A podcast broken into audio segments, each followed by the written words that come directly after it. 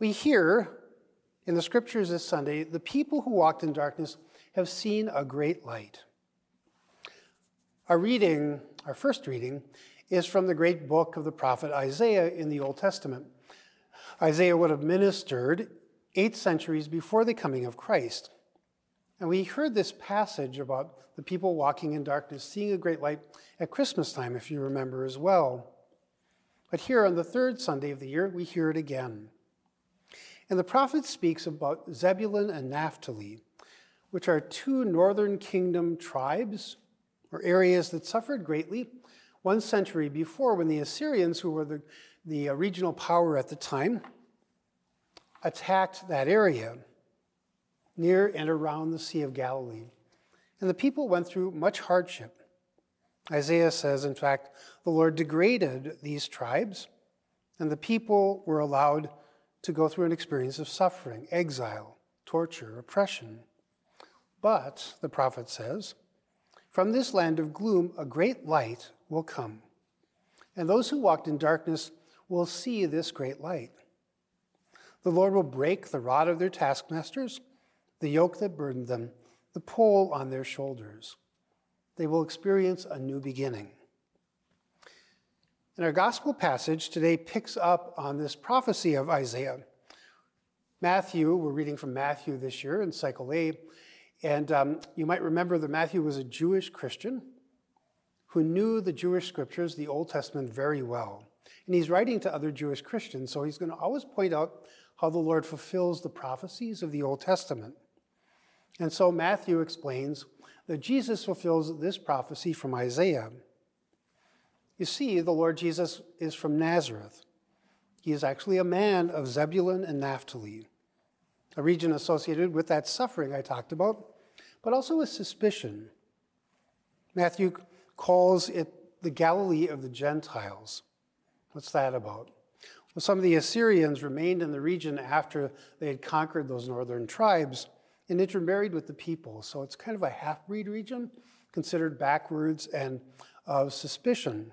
That's why in John's gospel, we hear Nathanael say, Can anything good come from Nazareth?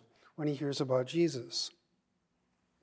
But Jesus Christ, the great light of the world, comes precisely from this land of gloom, from Zebulun and Naphtali the Galilee of the Gentiles.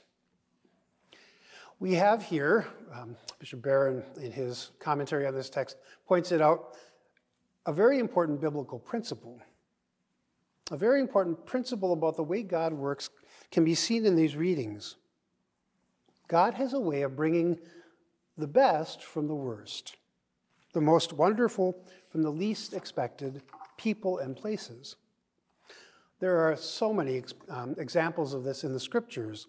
Think of Abraham and Sarah. Abraham was 100 and Sarah 90. They're well past childbearing age, couldn't conceive a child. But from them comes Isaac, and from him a great people.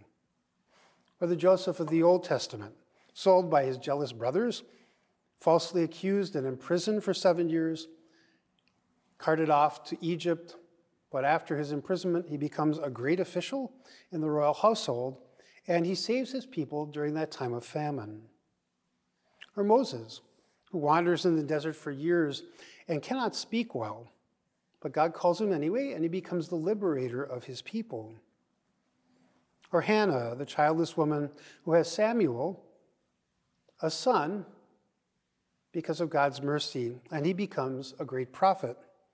Or David, another example, the youngest of Jesse's sons, not the likely candidate for king, but he becomes king, and a great king as well.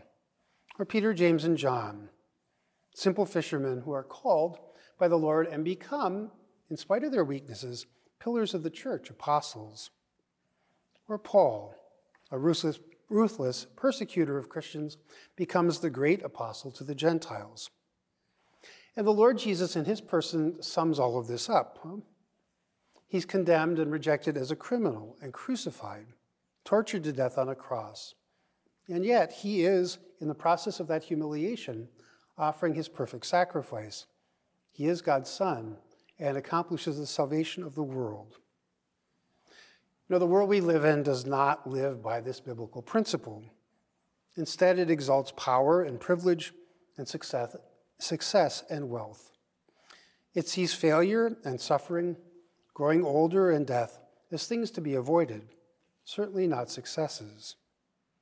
But we, as followers of Jesus Christ, hold up the cross as our guide and seek to embrace it in all things. In weakness, as St. Paul tells us, power reaches perfection in the way God does things. So I have a question for all of us to ponder this week. Where is your Zebulun and your Naphtali? Where is your Zebulun and Naphtali? Where's your area of struggle, your place of suffering, your weakness, your oppression, your gloom? Maybe it's an illness you're undergoing right now, a strained relationship in your life, a humiliation or failure that you've undergone, a loss of a loved one. Because the scriptures tell us this Sunday that from there the light may very well emerge. From there, God may be preparing to have a grace break through in your life. So, where is your Zebulun and Naphtali? Whereas the prophet, the great prophet Isaiah tells us, the people who walked in darkness have seen a great light.